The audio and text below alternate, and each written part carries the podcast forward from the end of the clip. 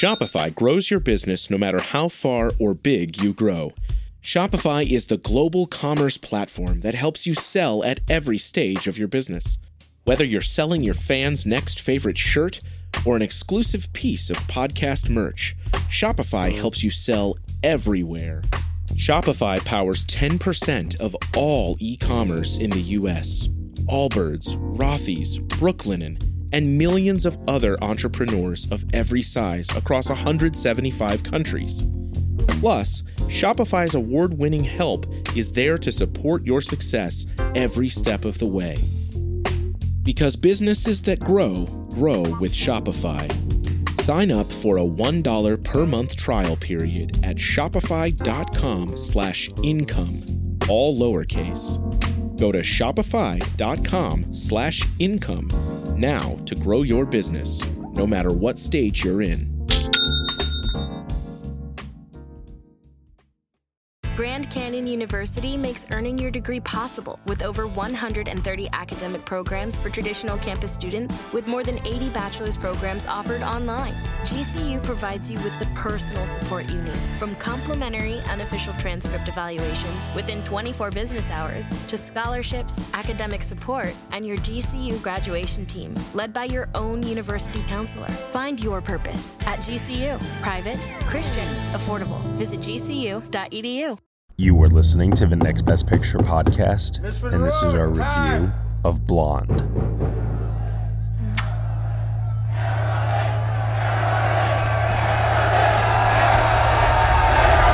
A kiss on the hand, How'd you get your start? maybe What start? In movies. quite continental. But diamonds are a girl's best friend. I guess I was discovered. Men grow cold as I know you're supposed to get used to it, and we all lose our charms in the end. but I just can't. Square cut or pear these I've played Marilyn Monroe, Marilyn Monroe, Marilyn Monroe. I can't face doing another scene with Marilyn Monroe. Marilyn doesn't exist. When I come out of my dressing room, I'm Norma Jean. I'm still her when the camera's rolling.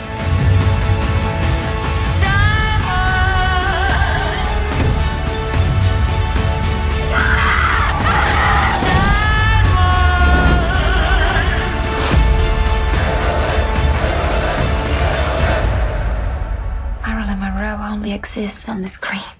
All right, everybody, you were just listening to the trailer for Blonde, and the story is as follows A look at the rise to fame and the epic demise of actress Marilyn Monroe, one of the biggest stars in the world. The film is starring Ana de Armas, Adrien Brody, Bobby Cannavale, Xavier Samuel, and Julianne Nicholson. It is written and directed by Andrew Dominik, and here to join me today for this podcast review, I have Josh Parham, Hello, hello. Sarah Clements, Hello. Evo Day, Hi there. and Dan Bear. Diamonds are a girl's best friend. Really? That's what you decided to go with? Maybe Daddy was a little too obvious. I don't know. But I wasn't gonna touch that one. in any event, oh, man. I almost can't believe that we're touching this movie with this podcast review. I, I'm like, like, how did we end up here? Ah, this movie has been long in development for quite some time now. Uh, Andrew Dominik, I want to first start off by saying that Assassination of Jesse James by the coward Robert Ford, great movie. Truly, a great, great movie. Killing Them Softly, highly underrated. And then he's got Blonde. and this movie is a adaptation of a fictional novel uh, by Joyce Carol Oates, and it should not be taken seriously when examining the life of Marilyn Monroe, a movie star who a lot of us, and on this podcast review, ha- definitely have a special attachment with. And what we've received here is an NC 17 rated film streaming on Netflix that had its world premiere at the Venice International Film Festival, where it received polarizing reviews. And this was to be expected. We've been hearing rumblings for a while now that this was going to be one that would, you know, definitely split, I think, critics into separate camps, if you will. So now that we've all had a chance to watch it ourselves, whether it was at home or in the theater, what did we all think of this untraditional biopic, this near three hour long untraditional biopic, might I add? I guess we'll start off first with Sarah Clements. Sarah, I mean, I kind of already know, but what did you think? Oh, well, I'm going to start off with the things I liked about it. Okay, we're going to start off nice and okay. crazy, I guess. But the cinematography, very dreamy. I loved it. So many beautiful shots. And as someone who's been a fan of Marilyn's for quite some years, I've seen a lot of photos of her, and there were many scenes in the film that were like perfect recreations of certain pictures of her from the framing and Anna's body, how she's positioned, which I was like, um, I love that. And as well as the recreations of various outfits, uh, makeup, hairstyling, um, and scenes from her films. And I was surprised that I didn't find it as graphic as I had interpreted from other reviews. That's the thing. Yeah, I feel like a lot of the pre hype of this movie uh, probably built up in our minds, I think, maybe a little bit too much over time. Because I, I too had a similar reaction to the you know the, the gratuitous nature of the movie in terms of its like graphic content i was actually expecting it to be more intensely hardcore let's just say yeah and i'm wondering if like we kind of got that perception also from the stuff like netflix was like oh we can't have this and then they like cut out a bunch of things wait a minute wait a minute wait a minute stuff was cut out of this movie didn't netflix say this is too like graphic and we got to cut stuff out of it because we don't want it on our platform. I do know way. that uh, when Andrew Dominik handed in his cut to Netflix, they pretty much turned to him and were like, "Dude, what what what the fuck is this? we can't show this." I think that's where I got that from. I thought it was going to be more graphic than it was. I'm, I'm being sarcastic, by the way. mm-hmm. um, but also, I thought Ana de Armas did a fairly good job, even though she's just you know, crying most of the time. I still think Michelle Williams is the superior portrayal from uh, from my week with Marilyn. Yes, even though that's also fictional, but you know, whatever. What isn't honestly when it comes to her? But um, I knew this was going to be bad from the very beginning in terms of like facts and stuff. Because when I started, you know, getting into Marilyn and asking what should I read and what shouldn't I read, Joyce's book was always like at the top. So I was aware there's going to be a lot of liberties taken, um, but I was shocked by, you know, still shocked by the rape scene and all those abortions, which play like a pro-life propaganda with all those random fetus shots for some reason. And I felt like there was barely any focus on her career, which was like one of the aspects of her life she was most proud of and the one she took very seriously and it was just so trauma focused and honestly pretty depressing. And it felt like what you learned about her was really one note. And they could have removed like all the scenes with random men she didn't even know, like Chaplin and Robinson Jr., and replaced it with, you know, other aspects of her life of actual significance. And it does feel, you know, exploitative, as many have said. Like she's treated like just a body to be probed at with um, and also the film acting like a studio publicity machine making all these things up. So by the time the last half came which is just a slog to get through i felt like i was like drowning in a dark pit of despair and i just really wanted the movie to be over. It's exhausting you guys. Like don't even watch it. Okay strong opening words. Let's hear next from josh parham. Josh what did you think of blonde?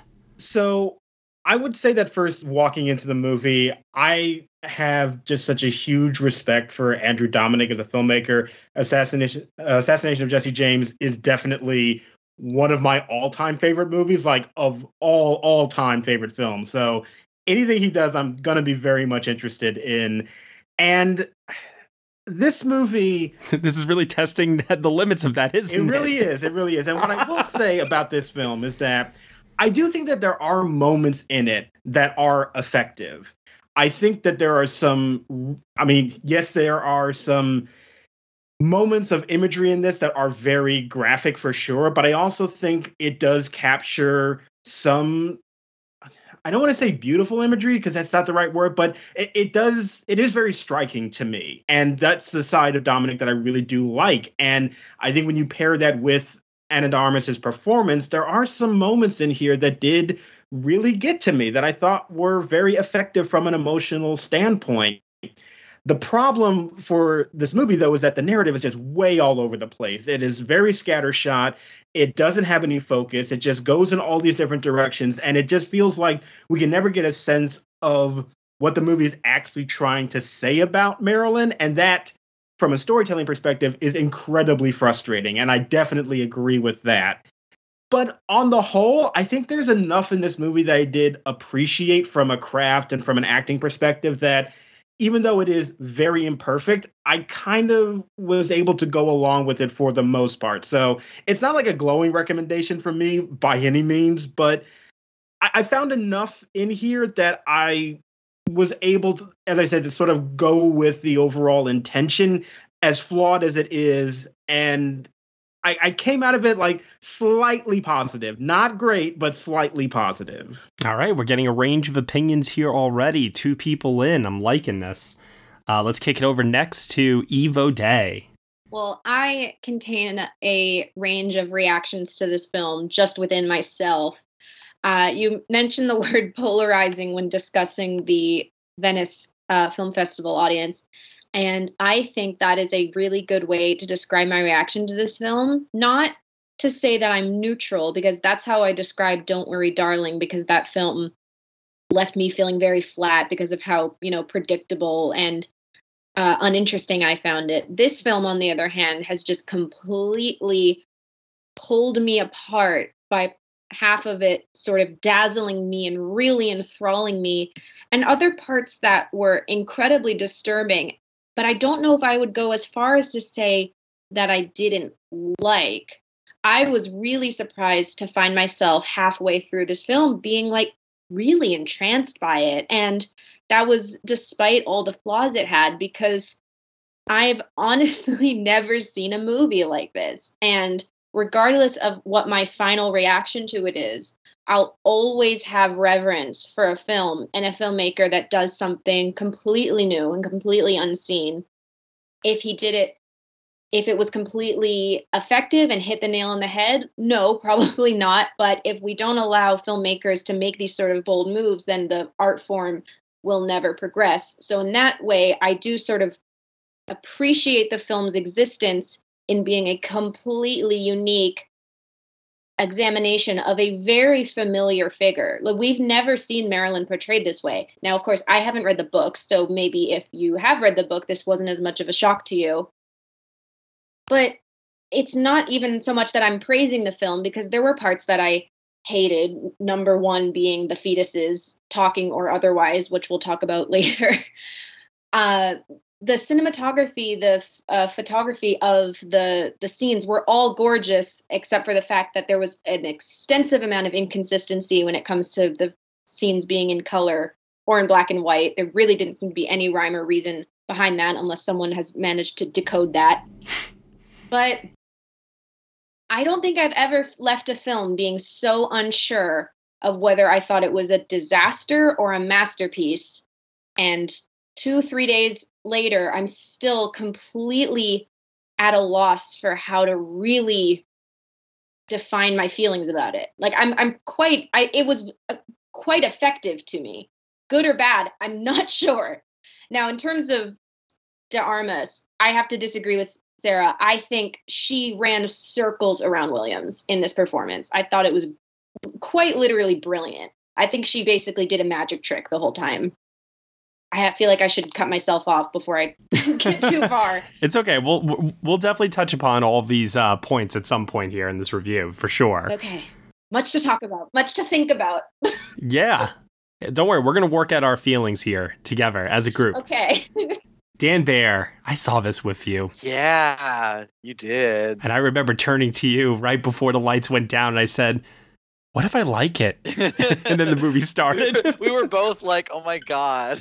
What will happen to us if we actually like this movie? And then we left the theater at the end. I don't think you could get out of there fast. Oh, I was so I like ran for the exit. I'm not gonna lie. You were upset. Yeah, I was. I was confounded and confused yeah. and emotionally grappling with it. I still am, like Eve, in a lot of ways. I marinated on it for a while, and I have to say, the further away I get from this movie, the less I like it. Yeah, I, I agree with that. I do think that, especially in the moment, there are so many bold, strange, um, and frankly, really cool artistic choices with the um, with the cinematography style and the especially the score. I love this score and what Ana de Armas is doing. I kind of agree with Eve. I think she pulled some kind of magic trick. Whatever she was doing, communing with Marilyn's spirit worked because there are some images in this movie where it is uncanny yeah. how much she looks like her. I mean, sp- specifically in this sequence where they're doing the shooting of Some Like It Hot, like oh my god, that that, that is deep fake level good. Like Yeah, I legit thought it was Marilyn, and then realized like, oh my god, no, that's that's Anna, and holy fuck, I think she's incredible throughout this movie. I actually really liked Adrien Brody too, but he's literally the only other character in this movie that has anything of interest to do besides Marilyn. And God, just it, it has been a long time since I've read Blonde the novel. So I don't remember a lot of the details. I, I don't I feel like I could accurately say how quote unquote faithful of an adaptation it is, but I know there is a lot that they cut out.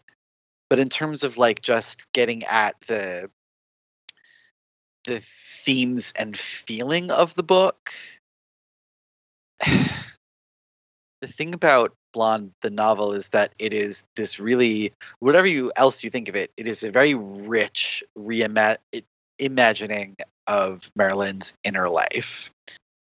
And this movie, her inner life is just mommy and daddy issues.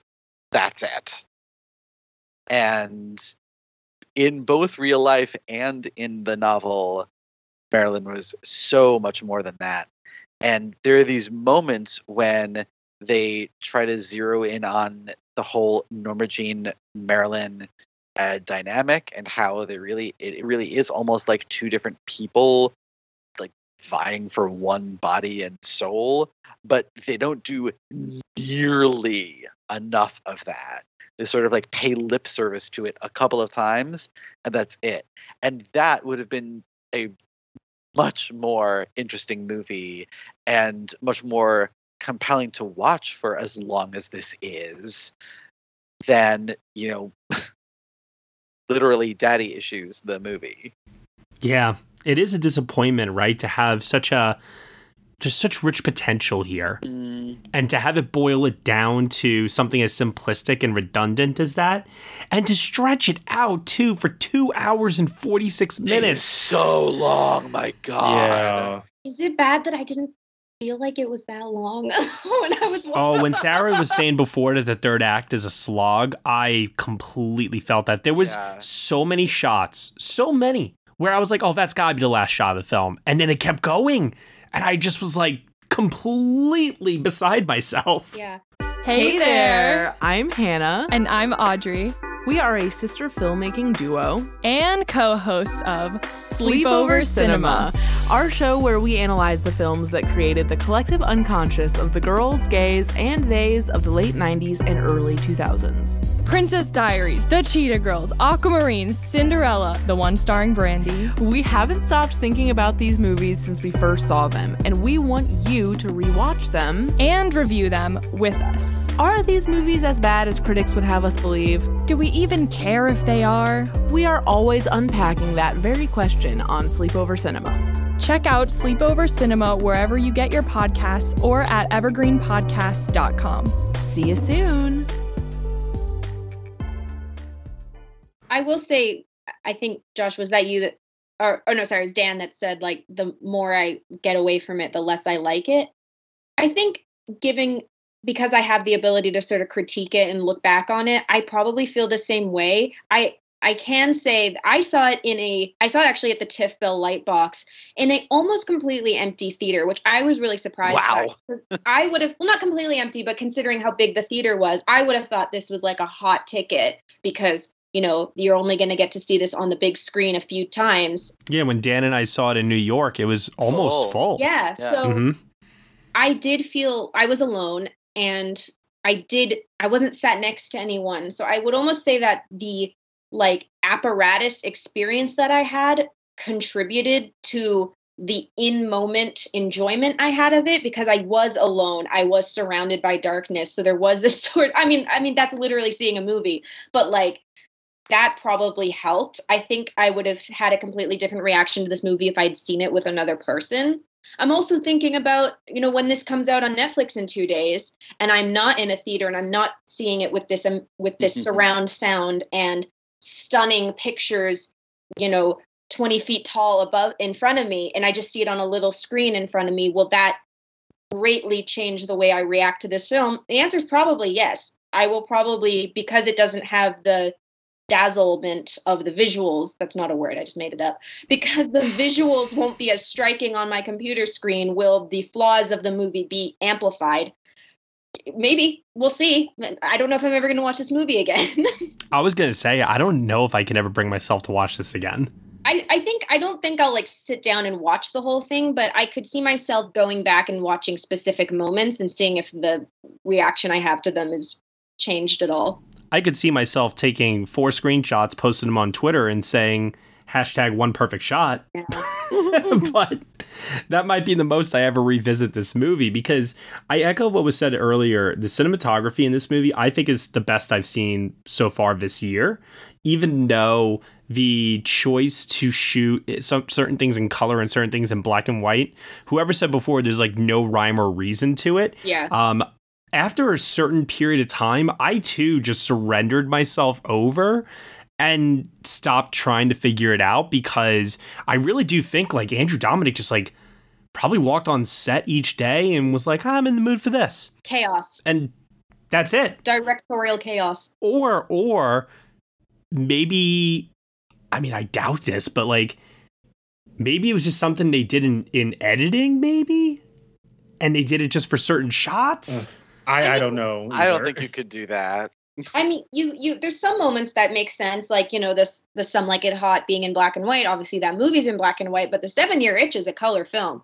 So why that scene with the dress is in black and white is beyond it just looking amazing is a, a question that I don't know the answer to. Some of the imagery in this is truly outstanding. I mean, I knew right from the very beginning when her and her mom, played by Julianne Nicholson, uh, and Oh, the fire. Marilyn Monroe's played by a young a young girl, uh, Lily Fisher. They're driving through uh, Oh, California yeah. like on fire. Gorgeous. I, I knew right then and there. I was like, wow, this has like some really high production value uh, that I was not expecting.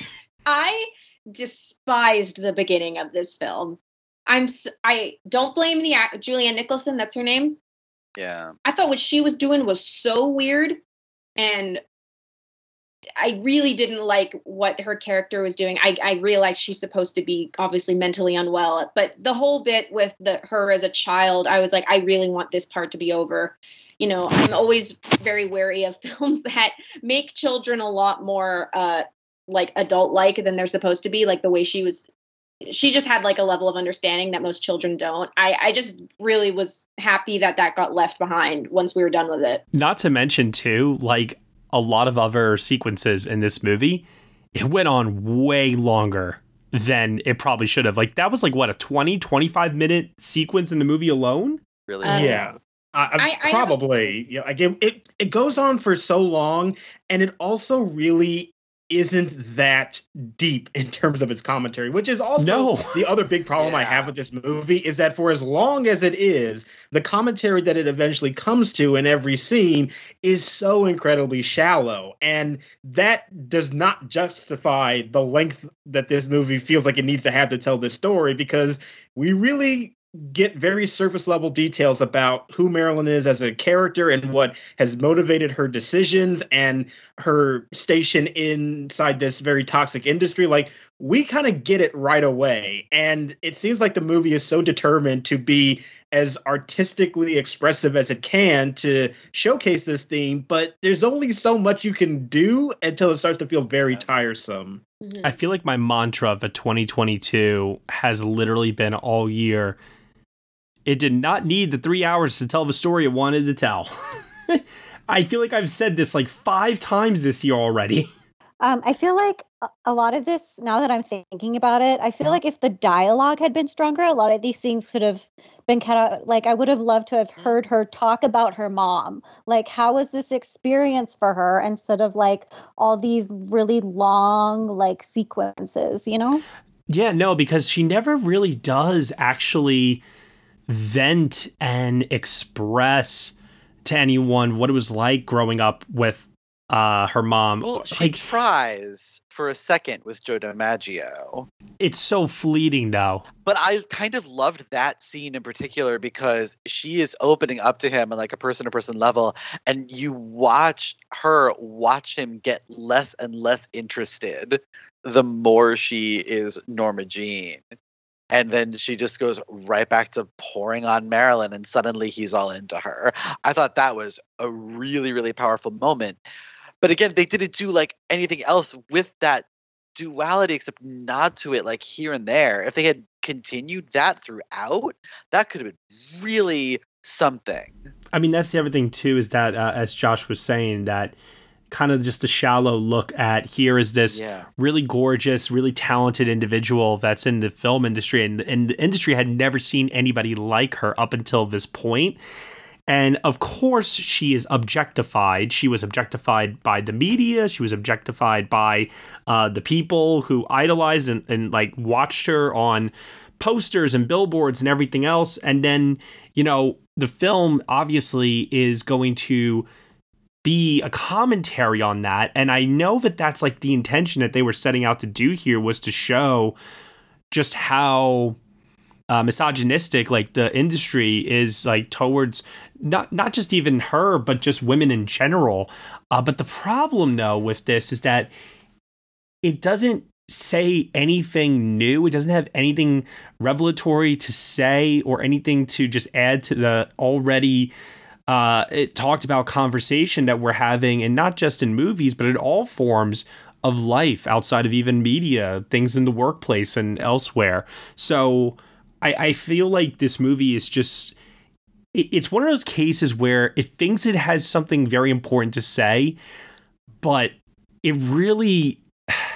It, it- I'm sorry, I'm just gonna keep coming back to this. It did not need two hours and 46 minutes to say it. That like it literally could have expressed all of its themes in like a hundred minutes, Absolutely. easily. Yes, that that is the thing that I come back to also that I think if this movie was shorter, I don't think that the shallowness would necessarily be as big of a problem, but because it takes so much time to just ponder in these somber moments, it's like you just really start to feel that length and oh my god, like I think there's a there's a scene in this movie where Marilyn comes to a decision to not do something because she sees a stop sign. Like Oh like that is the level of emotional complexity the movie is working with.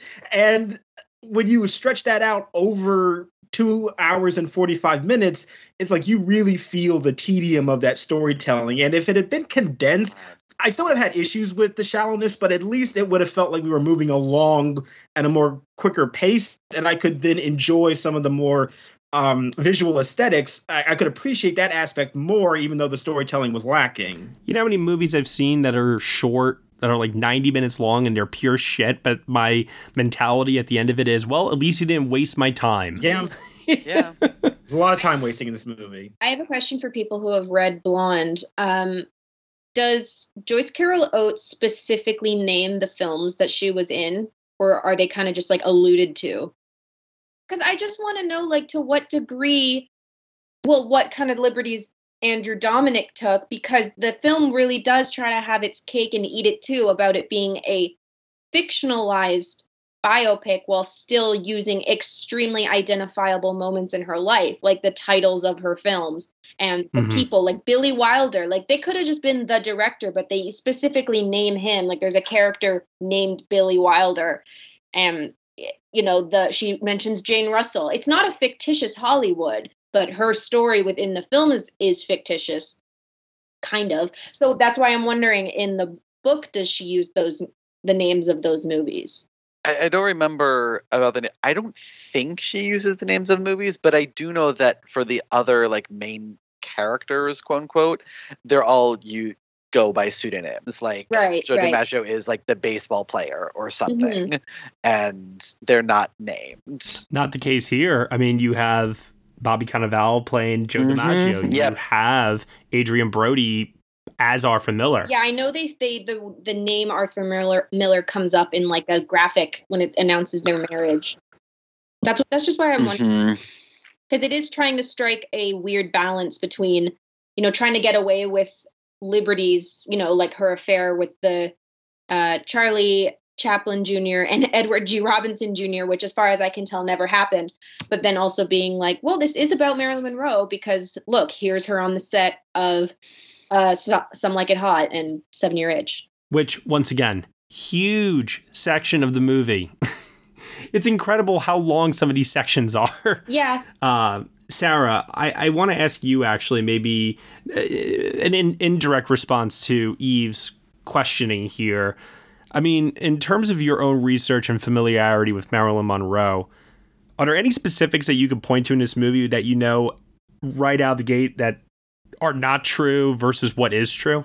On the topic of like films she did never she never like lost her shit on the set of some like it hot and she was Mhm. also pregnant during filming so Mhm. like she would have been like happy and shit like i'm pregnant again but like here it's like it happened right after her miscarriage and she's having outbursts whatever so i know that's not true and I'll, i've also never read the names marilyn monroe charlie chaplin jr and edward gene robinson in the same sentence before so I know that's not true. No, I did Uh, check that. That was fictitious.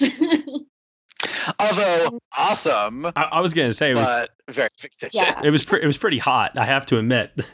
Their sequence, their sequences together, like the montage of them, the way that that was shot in slow motion with the, Oh, the um, super refracted. I- what do you what would you call it? Like the smearing? Yeah, that was really cool. Yeah. oh, that was really cool. Oh, I forgot about that. But also, like, why? There's like so much striking imagery in this movie. Yeah. I mean, and I also want to like throw a little bit of uh, credit towards not so much the editing in terms of pacing, because obviously I have a lot of issues with that, but some of the editing transitions in this movie really made my jaw drop.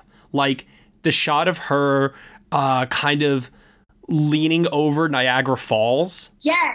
Holy shit. That was gorgeous. I was going to bring that up. That that part was lovely, and the moment when they're the three of them are on a beach late at night, and they're completely il- illuminated by some non-existent light source. I was like, great. I love that.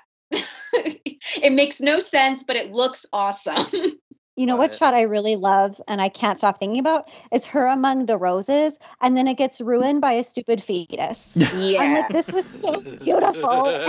I, I cannot believe I, I knew about the talking fetus because of the Venice uh, reactions. I remember a couple people tweeting that, so I, I was expecting a talking fetus at some point in this movie. But what I did not expect was it to be a reoccurring thing in the movie to the point where whether intentional or not like i'm sorry andrew dominik it does not matter if you didn't intend this what people are taking away from your movie is that it is anti-abortion Yes. and that is very disturbing considering everything that is happening right now in our country and then on top of that is also at odds i think with the pro-feminist message that this movie was trying to put out Well, Yeah, especially it's really rough. since the earlier sequences where she is forced to undergo abortion, like it's about her right to choose being taken away from her.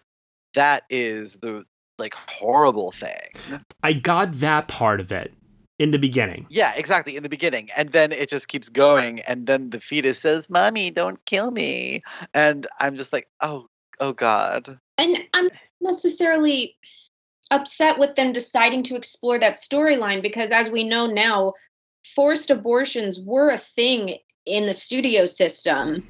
Mm-hmm. It's certainly the way it's portrayed, especially with the like visual representation of, you know, I'm not a scientist by any means, what appeared to be quite overdeveloped fetuses considering how pregnant she was if i'm wrong about that i i will completely admit that but that those sort of animated graphics that are very often used by pro-life protesters was you know it was upsetting Yeah, it was definitely the moment of the movie. Uh, there were two moments in the movie that made me upset. That was one of them, and then the second moment was the scene with her and John F. Kennedy. Mhm. yeah. make me upset Yeah, that was. I- I'll, I'll tell you. I'll tell you what made me upset. It wasn't so much that the scene ex- itself existed; it was the fact that they chose to hold on that close up of Ana de Armas for so long, Well, like uncomfortably long. Well, I think they it- did. I think it was the point to be a little bit uncomfortable. And then I get that, but at the same time, considering the rest of the movie that's surrounding her, once again, that's already like littered with problems, sure. it just it just it didn't help. I, I mean, my sort of semi defense of that moment, and not to say that I think it was justified completely, but I can understand the mentality of, especially how you get that moment of, yes, her close up during that act. And then you see it in the movie theater. I get thematically what he's going for. Like, yes, it's a little on the nose, but I I understand it. I have a bigger problem with the aftermath of it in which she is violently assaulted which thankfully we don't see but we see the aftermath of it that to me is what felt very unnecessary Oh, I I'm throwing that in there with this as well. Yeah, like like there just came this whole section of the movie where with the the fetus stuff coupled along with that, like it's like the longer this movie went on, the more issues I had with it, and that's also like where. Uh, all of a sudden, like Ana de Armas's dialogue gets like really just for some bizarre reason, uh, belittled down to her saying "daddy" like every other line, and I just like kept thinking to myself, you know, this movie, like in its first act and like s- its second act, sort of in some parts, like I was sort of on board with it. And now it's just like, I, I don't know what they're doing anymore at this point. from a visual standpoint, there was a very, and again, it's coupled with a really upsetting moment. It's sort of sandwiched in between the moment with Jane AFK and then her third abortion. There's a moment where she's in her house and it's like night vision cameras and there's p- these people coming in her house it's like a nightmare and i will say Mhm. regardless of the thematic intent of that scene was so effective in being genuinely terrifying and i'm Yeah. guessing it's some sort of you know i don't know the the technical aspects some sort of thermal camera so you can see the veins in her chest her skin is literally see through it was horrifying and i that was just one moment i just want to highlight as being visually extremely effective Yeah. At that point, I'm really sorry to say because that was a really strikingly shot scene. But at that point, the movie had lost nearly all its goodwill with me yeah because it was Mhm. going on for so long with nothing interesting to say and saying it in the least subtle, most forceful, most painfully forcible way possible that I that at that point I got there like okay, this is the conspiracy to kill her. I please tell me we're ending soon. Yeah. Considering that this film is so obsessed with her daddy issues and the whole the quote that keeps repeating Norma Jean that man is your father. Cuz I I remember this that the man that her mom is referring to in the photograph of course not not in this film that's just an actor but in real life apparently the man that they were referring to was Clark Gable that she had a picture of Clark Gable in her house and said that that was Norma that was Marilyn's father and of course uh, Marilyn and Clark Gable starred in their respective last film together, The Misfits, which was written by Arthur Miller. So that would have been such an interesting conclusion to this story if they had actually used a picture of Clark Gable to like have cast an actor again that would be taking maybe a liberty away from the book that it's based on but i was thinking about that like how interesting is that connection that her mother is you know lying to her about her parentage and then she ends up meeting and working with that man on her last film I mean, not gonna lie, without even knowing that it was Clark Gable, he was one of the names that popped in my head as like the potential yeah uh, fa- father that she that the movie never reveals. By the way, Oh no, the the image that they use in this film is uh, like I have no idea who that was supposed to be. It kind of looked like Howard Hughes, right? but I don't know who it was supposed to be. I, I I don't know what they were going for with it either necessarily. I know that um It looked like her real father to me from pictures I have seen of him. oh He really wears like his hat like that and he has like a mustache. There's this one photo. I can send it to you guys in the group chat. Ew. But no, what Eve was saying, like I would have loved to have seen that dynamic. Like I said, just show more of her movies, and that would have been a great thing to show instead of the dad up in the clouds and some stupid editing trick. I don't know. That was so dumb. like I can't believe we never actually got a scene between her and her father. Like, I'm sorry, but from just a screenwriting standpoint, how do you build up this like ugh, this is like her primary motivation throughout the entire movie because as we said this movie boils itself down to daddy issues how do you not then at least like towards the end of the movie even if it's completely fake it's a dream or whatever how do you deprive the audience of a one-on-one conversation between those two you know I don't know if I feel the same way about that. Yeah. it just but it but but but I guess what I'm saying here is that once again you have all this build up and just hammering these themes in to what end? To what end? it's just cruelty after cruelty to heap onto Marilyn in this movie. And like, I mean, wow, you really thought you were doing something there, Andrew Dominik, huh? Yeah, I wanted something. Just get like even if it's not the best thing, I wanted something. Can I mention something before I forget? This uh-huh. film had one of my ultimate modern pet peeves, which was sporadic, inconsistent, and aesthetically ugly title cards. Completely unnecessary, inconsistent, visually unattractive. And oh my God, the title card for this movie was so ugly. when it was like blonde and the, the script got like progressively more crude i was like oh god take that off the screen it's ho- it's awful it's terrible i guess no one else felt as strongly about that You you're the only one that ever gets like hung up on like posters and title stuff. I I whatever. I did. I did not love the title card. I, I get what they were going for, I guess, but like, it's the most uh, offensive part of the movie i'm just kidding oh no. just kidding All right, we got to talk about Ana de Armas. I know that we talked about like how uncanny she is in certain scenes. Uh, number one was the accent a bother for anybody, No. and number two, uh, okay, well, glad we got that cleared up. But uh, number number two, this is for me. I feel like Ana de Armas did the best that she absolutely could, but I think Andrew Dominik, not his screenplay, but I think his direction failed her because she cries in almost every single scene of this movie. And in order for that performance, I think, to be the most dramatically effective as it possibly could be, there needs to be some sort of a gradual uh, increase in heightened emotion throughout. So that this way, by the time we get to the end, you know, you're having us go out on a high note with her performance really just making our jaws drop. But instead, she's coming out of the gate, coming hard with some harrowing scenes. And by the time you get to act two of this movie, whoever said this earlier, you're exhausted by it. You're really, really exhausted by her performance, by the narrative, literally so much of this movie. Uh, and of course, the runtime plays into that again as well. But I don't really lay the blame at her feet. Uh, but I do blame him for not being able to guide this performance in a way that felt organic and gradual. And I think that is why I'm not as high on the performance as some other people are. See, everything you're saying there sounds more to me like a problem of the writing, actually, not the direction. I think it's absolutely the screenplay that is at fault Um, well, throughout most of the movie, but particularly in this sense, that screenplay is at a 10 all the way through. Every single scene is at a 10 emotionally. And I was never bored with this movie because of what she was doing, ever.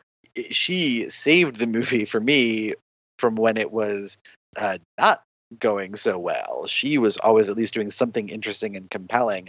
I do agree that she, it's not a lot of notes that she gets to play, and most of them seem to involve crying at some point.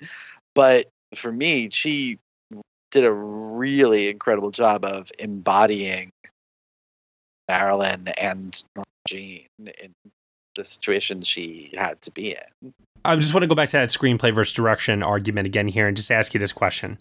You don't think that they can take what's on the page and figure out on the day, you know what? You don't actually need to cry saying this dialogue. I mean, maybe. You know what I mean? Like, you don't think that that's direction at that point? I mean, yeah, but this is the problem, I think, when you're working with directors, I mean, writers directing their own screenplay, mm-hmm. is that that was his vision for the scene. Yeah. Whether it's at the writing level or directing level, at some point, you know, either it didn't have crying in there and he said, you know what this scene really needs? Tears. Then, or he wrote it with crying and on the day on the set was like, yes, this seems right.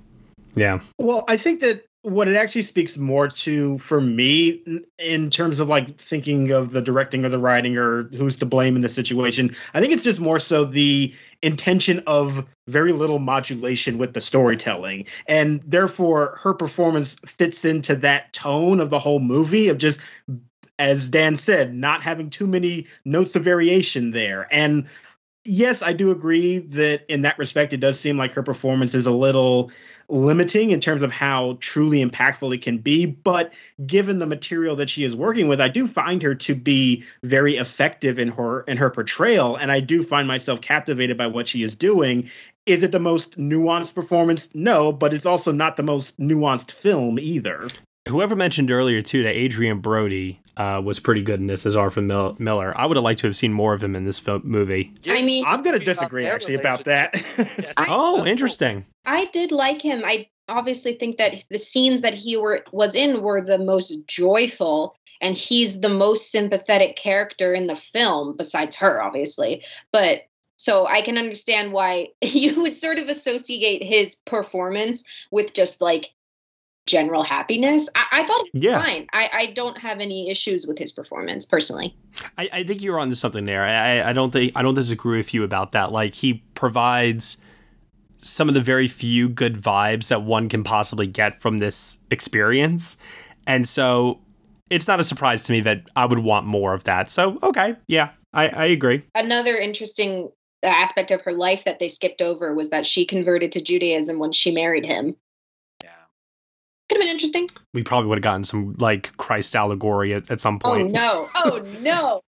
I'm just saying, like at this point, I wouldn't put anything past Dominik here to visualize anything. You know? Yeah, I don't know. I I admit that this is more so me. I'm run very hot and cold with Adrien Brody. Like sometimes he could be really good, and then sometimes he just annoys the hell out of me. And I I just thought that he was just sort of stiff, honestly.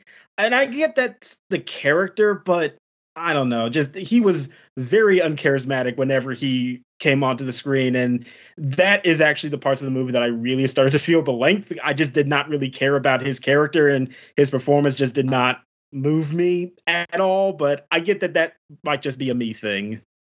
That's really interesting, actually. I I liked him because I didn't. It didn't feel like the the performance that I was expecting from Adrien Brody as Arthur Miller. Somehow, it was, I guess, not as big as I was expecting. Mm-hmm. He wasn't always at a ten. I think that's what I really liked about him. Like the movie is at a ten all, all the time and he was actually like modulating his performance to give like different levels Well, maybe that's what i liked about it so much was Arthur Miller ever at a 10? Probably not. I, I don't know him, I don't know what his personal uh, kind of dis- disposition was like, so I couldn't tell you. Um, I mean, it definitely doesn't tell us why they split up. They don't even like we don't even see them split up at all. It just like oh he's gone now. That's the other thing too. How in God's name, at two hours and forty six minutes long, can it feel like there are scenes missing in this movie? I know that's very weird.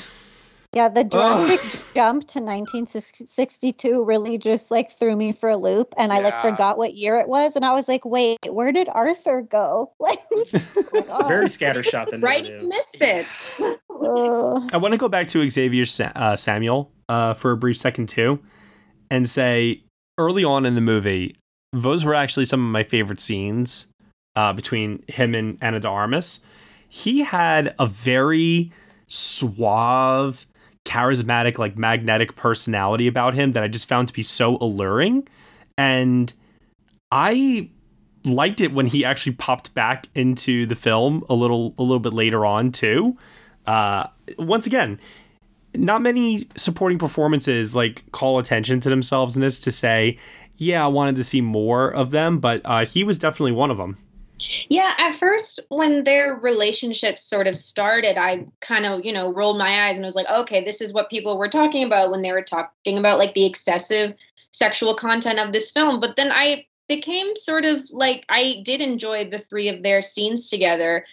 Uh, We talked about like the sort of very creative way that they portrayed the sex scenes, like with those weird stretchy visuals and Niagara. But that's the thing. But that's the thing too. Like their sex scenes weren't like the exploitive, like No, gratuitous scenes. I didn't feel like. um that Niagara I just yeah that Niagara Falls scene I can't get out of my head that was so cool um but talk about like wanting the whole sort of uh not knowing where it wants to be truthful to her life and making things up not only did she not actually have an well she actually may have had a relationship with Charles Chaplin Jr. at a different point but was not a thruple and he actually died after her so that was completely made up like the whole sort of reaction she has to his passing is completely fictitious. And I want to be uh, clear about something else too here. Uh, people will probably remember that my number one favorite film of last year was Spencer. And that was a movie that took a very public figure and played fast and loose with the facts to present what it called uh, essentially a. What what they call it again? Like a fable? A fable based on a true tragedy. That's what it was. Yes. And so this should have very much have been my jam, especially with some more of the surrealist uh, imagery and some of the filmmaking techniques that were uh, utilized here. But it really seemed to lack focus. Yeah. It really just fe- felt like Andrew Dominik was given the keys to the kingdom and he didn't have anybody to rein him in. Well, yeah, the thing about Spencer is it's not two hours and 46 minutes long. Right. Oh, that number is just sticking in your guys' head. Yeah.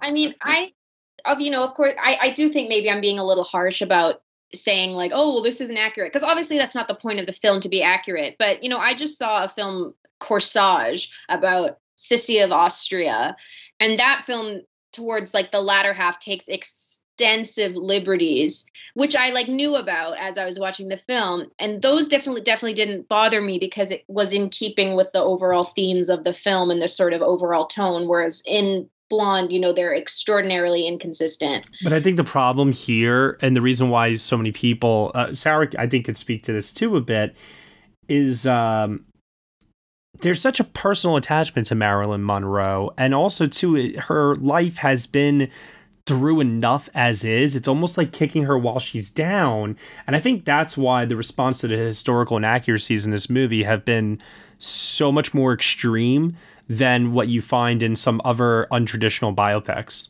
Yeah, that's when I was watching Blonde. I was also thinking of Spencer because I loved Spencer, but I know a lot of Princess Diana like fans, you could say, didn't like Spencer, and I'm like, hey, am Mhm. I only do I not like Blonde because I'm a Marilyn fan? Like, can I look at this movie like without with separating those two things? And it was, it's just difficult. Mm-hmm. So that's why I was that's I was struggling with that a lot yesterday because I was like, would I like this movie otherwise? But Spencer is just so like focused, you know, it knows what it's doing, and this is just so all over the place. I don't think I would I still wouldn't like it.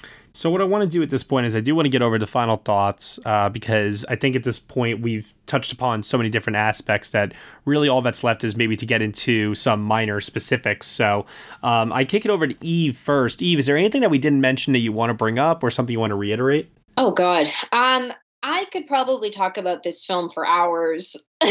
and I'm sure in the past hour that we have been talking about it, I'm sure I've contradicted myself. I'm sure I've made very little sense at some point. I'm I've probably changed my mind about things since I saw it on Saturday and in a couple days I might have completely different opinions.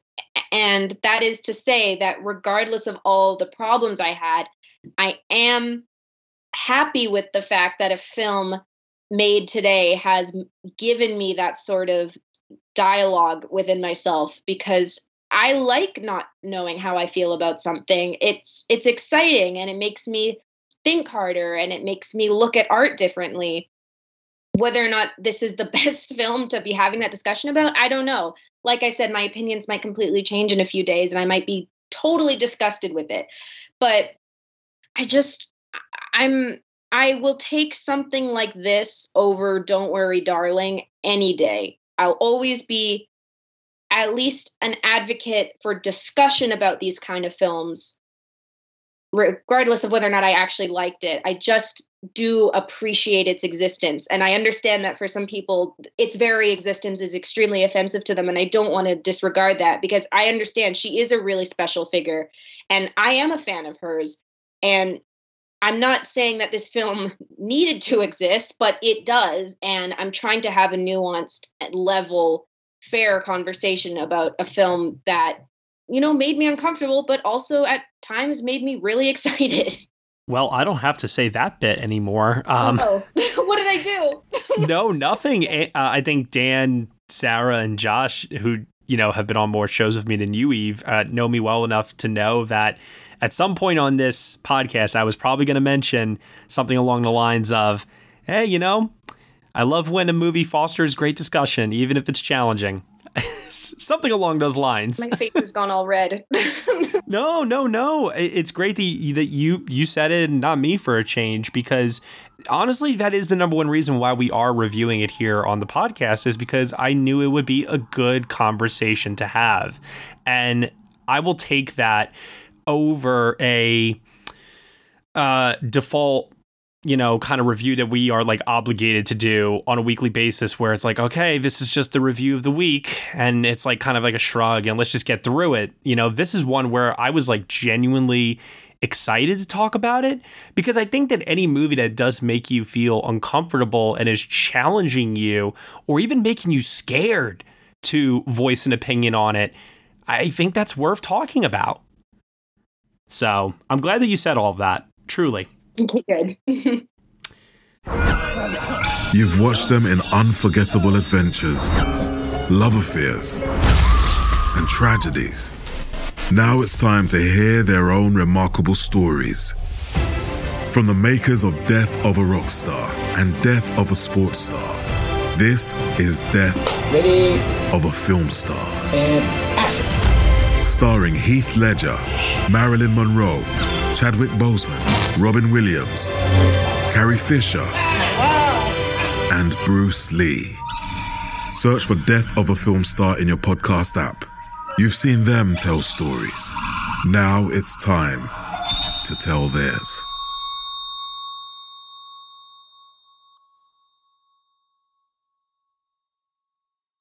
All right, uh, Sarah Clements. I've been thinking a lot about authenticity. And this morning in our next best picture next best picture chat, we were talking about I mentioned how they had filmed um her final scenes in Marilyn's actual home and where, you know, Marilyn dies in the film is the room where, you know, Marilyn really did die. And as the film that's really not authentic about many parts of her life, it was interesting that they wanted to make sure that that was the most authentic thing about the film and i just want to know how you guys feel about them you know having their version of marilyn die in the same place that she really did die like how do we feel about something like that That's a really good point of conversation that I definitely don't think I'm the right person to have the definitive answer on that.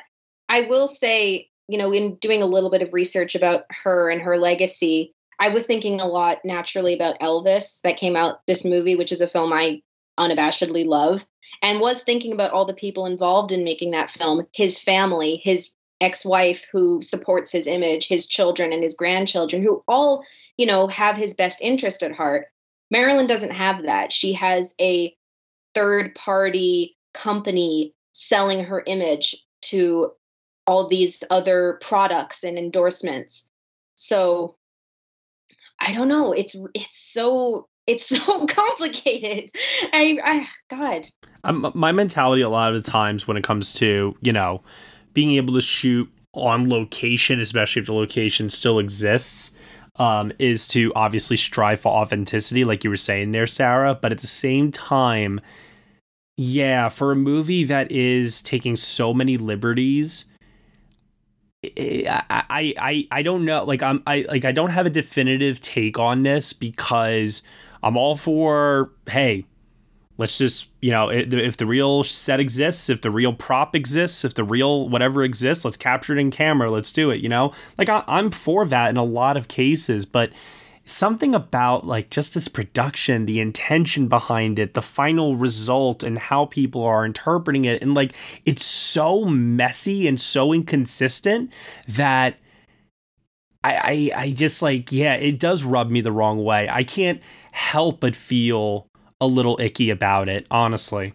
Well, I think that also plays into the point that Eve brought up with this movie kind of wanting to have its cake and eat it too with the truth that they're like this movie has the mentality of that yes, this is supposed to be a completely fictional account, but it does want to pull from real life events and it kind of wants to mix in the fact and the fiction. And I think that is very tricky with this subject matter. And I think that's where our complicated feelings about then using like the actual house and bedroom where she actually died in for that scene. Yeah, it feels a, a little exploitative at that point. And like for mm-hmm. me, I don't really care. Like it's it's a bedroom. I if you had told me it wasn't the actual room, like it, it shouldn't matter. Like in, in terms of your storytelling for the movie. So eh, that feels more like a pretentious move on Andrew Dominik's part, to be honest. And right. I don't really feel like it adds that much to the movie, and it only complicates the sort of dark cloud that's around the entire production of the film. Exactly. Yeah. Yeah, pretty much. Yeah, I couldn't have said that any better myself, Josh. Uh Sarah, anything else? No, I just wanted to know your thoughts on that cuz I've been pretty shook about it all day. Thanks, internet. All right. Josh Parham, final thoughts. Uh, yeah, there's a, a, few things at the end here that I want to mention. I, I do also want to say about this movie's seemingly anti-abortion stance. I remember watching the film for the first time and thinking, like, man, this is a really weird thing to put into this movie, especially right now. And I, I will just say that from my perspective, and uh, you know, I know people have a lot of opinions on this, and I think all those opinions are completely valid, especially for those that are more affected by it.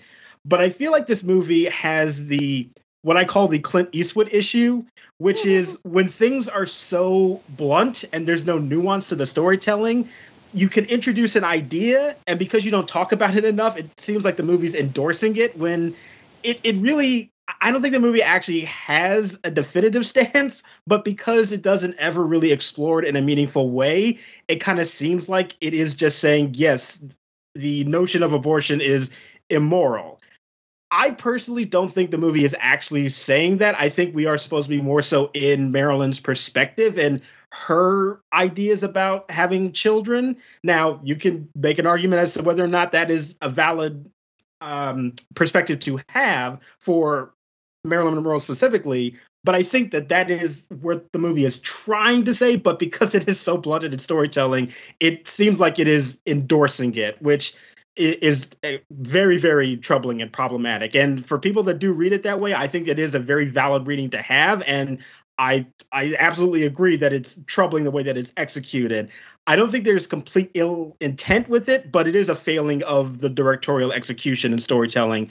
Absolutely definitely agree with that. Read the room andrew. Um I, I completely agree, Josh. That's why I said earlier good intention, bad intention, regardless of intention, this has been the majority held opinion from what I can tell of how people are interpreting what's in this movie. Yes, and, if there had been more discussion about like her actual perspective and her feelings about this in a more nuanced way, those that reading would not be completely eliminated, but at least it would have given you a little bit more context to dig through. The movie doesn't give you that, so therefore you have to kind of take it on face value. Exactly. And there's not enough material to really argue another way, unfortunately. The Clint Eastwood problem. I like the sound of that. We're gonna have to return to that in the future. yeah. You watch enough Clint Eastwood movies, you realize that the storytelling is not his strong suit a lot of the times. Yeah.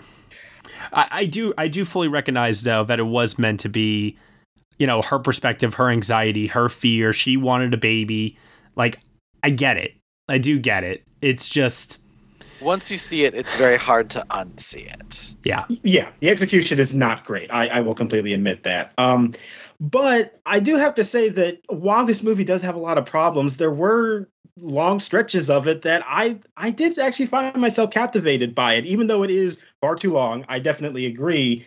There are some very striking sequences, and even thematically, I thought it did actually have some interesting commentary in terms of the toxic nature of the industry. I think there's a scene later on where she's on an airplane that kind of goes in and out of her mental state and where she is that I thought was beautifully rendered. I, I Oh yeah, forgot about that. that sequence I think is the best in the movie. That I thought it was just an absolutely incredible. And I think there's other moments where it shows like her process of method acting and how she's drawing for her memories that I thought was interesting too. And and even with some of the supporting players, I know there's not a ton in here, but actually the one I really loved was Toby Huss, who played her makeup artist. Oh, Like, yeah. that was a Oh, relationship yeah, I he was actually really wanted to see more of. And that scene where he sees her like just having this breakdown and he just tells her okay let's like let's get marilyn out now. I'm gonna let's create marilyn for you. And just I, I thought that was another really great moment too. So there's like these pockets of sequences in this film that i think are just so captivating and so enthralling from both a craft perspective and even a storytelling perspective. The problem for me is just this movie is way too scattershot in its narrative. It's so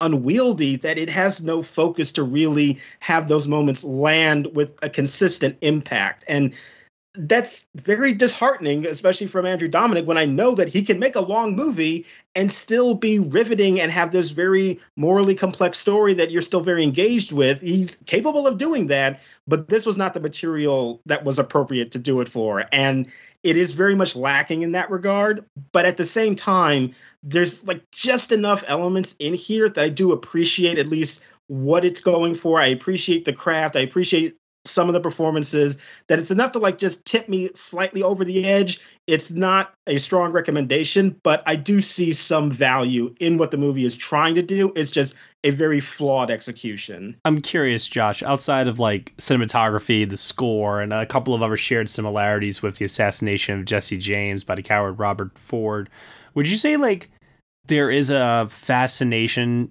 I'm not, uh, you know, may, maybe you have, I don't know, but I'm, but I'm just trying to think of like similarities between the two films of deconstructing uh, an, Amer- an American icon.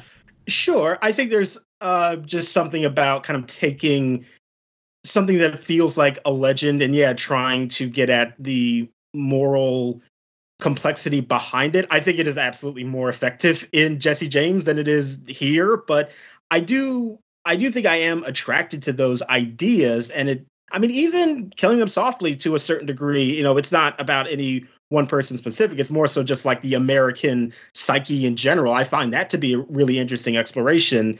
And it does seem like that is something that Dominik is fascinated by himself, but it was much more successful in his previous two movies than it is here. Okay, Dan Bear. I just the thing that I keep coming back to with this movie is that I just don't think it's as deep as Andrew Dominik thinks it is. Yep. Yeah, I agree. I he you know he's doing a lot with that screenplay and he's doing a lot with that direction but it's all this like pretty things gussying up what is at its heart really just the same old Marilyn Monroe mythology we've heard so many times before. She was the sad girl who never got over the fact that she didn't know her father and was battling between Norma Jean and Marilyn and was just seen as a prize to be won by all the men who, you know, weren't who didn't see her as like, you know, money making machine for them.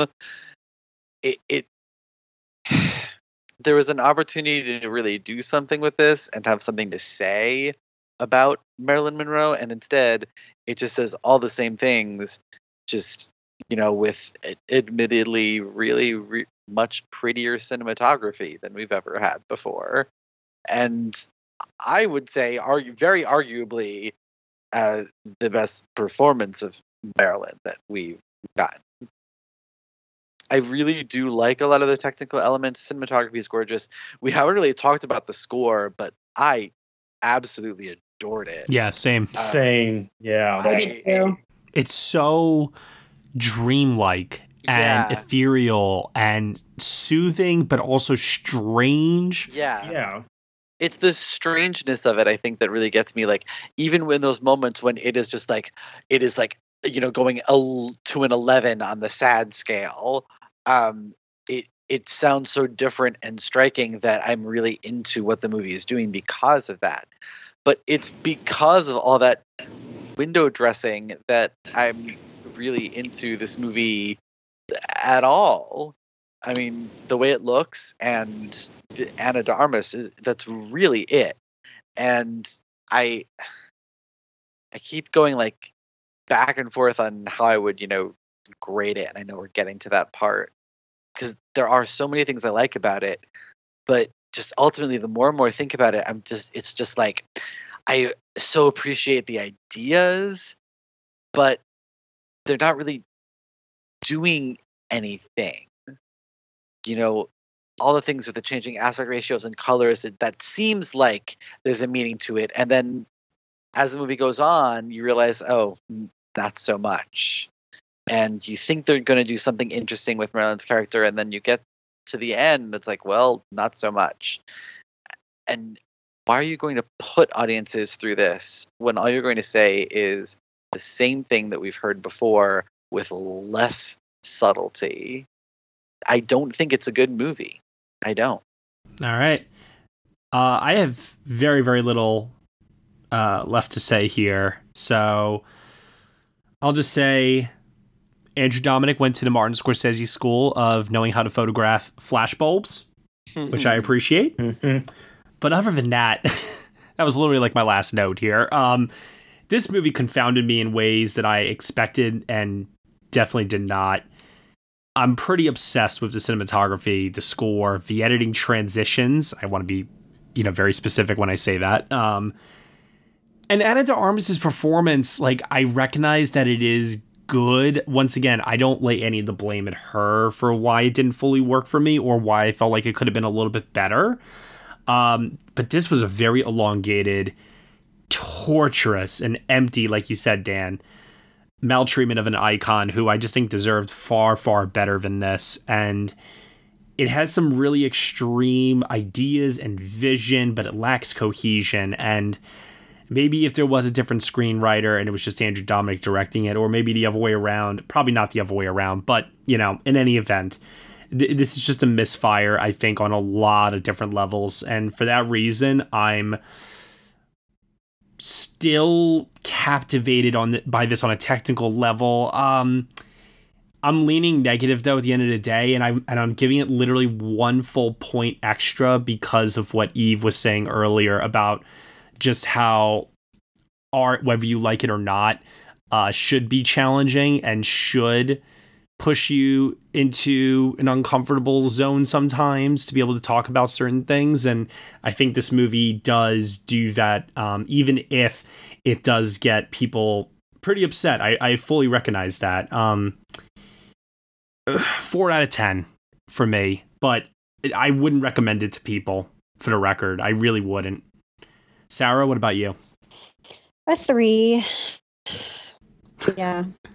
There's so many sighs on this. This episode might break the record for most sighs. It's sigh the podcast. Take a shot every time we sigh. Dan Bear, Uh, I'm at a four out of ten. Evo Day. I have to ask, did people walk out of your guys' screenings? Uh, not well, if they did, I didn't see them. I mean, Dan and I were on were in like the aisle, uh, in the middle of the theater. So uh, anyone that sat behind us, I have no idea. I saw some people that got up, but I also saw people like return at some point. I don't know if that, you know, I don't know if just people had to go to the bathroom or, you know, take a call or if they actually left. People did walk out of mine, which is surprising considering how few people were there. And also, I was, I was going to say, Eve, you made it sound like it was just you and Marilyn the whole movie. no, no, no. There were actually other people there, but um. So, oh God, I I was panicked after I saw this because I was thinking, how the hell am I going to give this a numerical score? If it were up to me, Matt, I would decline to give it a score. But I feel like you're not going to let me. So, no, of course not. because my instinct is to give it a five right down the middle but of course that would be the same i keep bringing this one film up i almost feel bad that would be the same score as don't worry darling which i again gave that score because of my extreme neutrality about this about the way i felt about that film whereas this film it's the total opposite it's complete polarization so i still think that leaves me at a five and i do just want to reiterate that i think Ana de Armas is he did a had a stroke of genius in this film. You know, for the record, you know, sometimes when I give five out of tens, it's because I can't figure out which way I'm leaning, if it's like truly negative or truly positive, and it is kind of like that neutrality vote, if you will. But also, too, I recognize uh, how sometimes it can also be like an indifferent uh, point of view where I don't really feel anything one way or another. Oh no, but this is the opposite of that. I feel Yeah, no, no, no. But but I'm, what I'm saying is like you're. It is the opposite of that, where you have strong feelings, but you have strong feelings pulling you in both directions. exactly. Yeah, yeah, yeah. So I think like both meanings of a of a rating of five can apply. Is what I'm getting at. Mhm. Josh Parham, I have a feeling you're the highest. Yeah, I, I am going to be the highest at a six out of ten. so, not like again, not a glowing recommendation for uh, by any means, and probably also not a movie I will revisit frequently. But I do have to admit that there are moments in it that I found to be very effective in its filmmaking and its performances, and even in its storytelling. It it doesn't come together in a very satisfying way completely, and I recognize all the problems that it has, but I, I have to admit that the moments it had me, it really did. And that is just enough for me to say that I do mildly recommend it if you are in the mood for it. But if you're not, I also completely understand. Like, if you hate this movie and just think it's trash, like, I, I ain't to defend it that much. But I do see some value in it for me personally that I can, like, lean ever so slightly in the positive direction for it. Yeah, I mean, like I've heard people give this like one out of 10, two out of 10, and they still acknowledge, like, yeah, it looks beautiful. It sounds great. Don't give a shit. I mean, go to Letterboxd and look at the star ratings for this one. It's like a flat All line. over. like it, I've never seen that before on Letterboxd. Ugh, love the chaos. All right. Well, speaking of chaos, Oscar potential. Yay, yay, yay. Lol. Listen, if I had my way, this would be getting nominated for at least cinematography and score. Oh yeah, I mean, especially score. too. Yeah.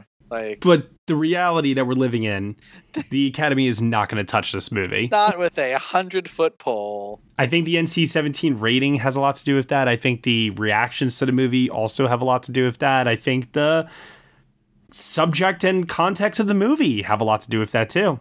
I Yeah. wonder if um, some critics group is going to be brave and award or even nominate Ana de Armas. Oh, I'm sure somebody will. Can we create a new category where it is making a person look the most like a historical figure without the use of prosthetics? Well, I mean, on that on that note, I I do think there's a world where this movie could end up on the makeup shortlist, especially given I how had a feeling you were going to say that that. branch is. They make very strange decisions all the time. So if I was going to bet that it would show up someplace, it would be there. I don't know if it will have the strength to get a nomination, but I think it could show up on the short list. Here are the two things I'm predicting for this movie this season, and they're very, very specific. I do think this is going to show up as the random ASC nomination. I would love that. And the other prediction I have for this, and you know, lol, I think Ana de Armas might get a Golden Globe nomination out of this. Oh well, yeah, that'd be the most Golden Globe thing ever. Yeah, it would be. Oh. But outside of that, I mean, I really want that score. I really do. I- especially I 'cause know, Josh, I do too. Cave and but- Ellis should have been in there for Yeah. the assassination of Jesse James. Yeah. They should already be Oscar nominees, and this is another really worthy uh, score from them. I, I doubt that it will make that traction, but it really does deserve consideration, in my opinion. It's really, really great. Yeah, and unfortunately, the just the reception to the movie, I, I just don't think it's going to be on anybody's radar. I don't think so either. I would love cinematography, but I'll just nominate it in my groups myself, I guess. Yeah, Yeah, I will be there with you. Yeah, honestly. Gallica, let's go. Yeah. I'll be doing like a little like silent like voting, basically. Oh, cinematography, score, yeah, okay. Just like slide that ballot there. Nobody saw me do it. All right. I know. I don't like. Once again, I don't think you, I don't think anybody should be ashamed to say that they think the cinematography or the score are great in this because there are times where it is great, uh, especially the score. The cinematography kind of suffers because of the inconsistency in the aspect ratios, the black and white and color. Still can't figure it out. Still can't But figure it out. but it I, always I tried, looks I tried to have a narrative, but it like I lost the thread halfway through the movie. And it's like, well, okay, I'm just I don't know what's happening. It's literally pure aesthetics. Andrew Dominik was like, "This is what this is how this scene will look best." Yeah, maybe. Uh, it's the only thing that makes sense to me. And even then, I don't really know. It looks like a couple hundred million bucks. It really does. Like, All right. Any any other thoughts on its awards potential or? No, I think this movie will be actually like quickly forgotten. It'll make a lot of splash once it hits Netflix and the discourse will continue for a bit, but I actually think that once we get into like mid-October and the big stuff starts to hit, I we're not going to be talking about this movie. Agreed. All right then. Sarah Clements, where can they find you on the internet? You can find me on Twitter at Mildred's Fears.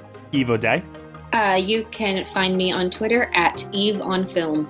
Dan Bear, you can find me on Twitter at Dance and Dan on Film. and Josh Parham. You can find me on Twitter at JR Parham.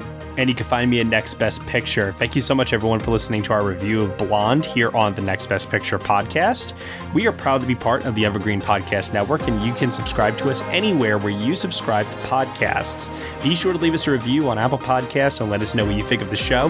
We really appreciate your feedback and your support, which you can also lend on over at Patreon. For a $1 minimum a month, you'll get some exclusive podcast content from us. Thank you so much for listening, as always, and we shall see you all next time.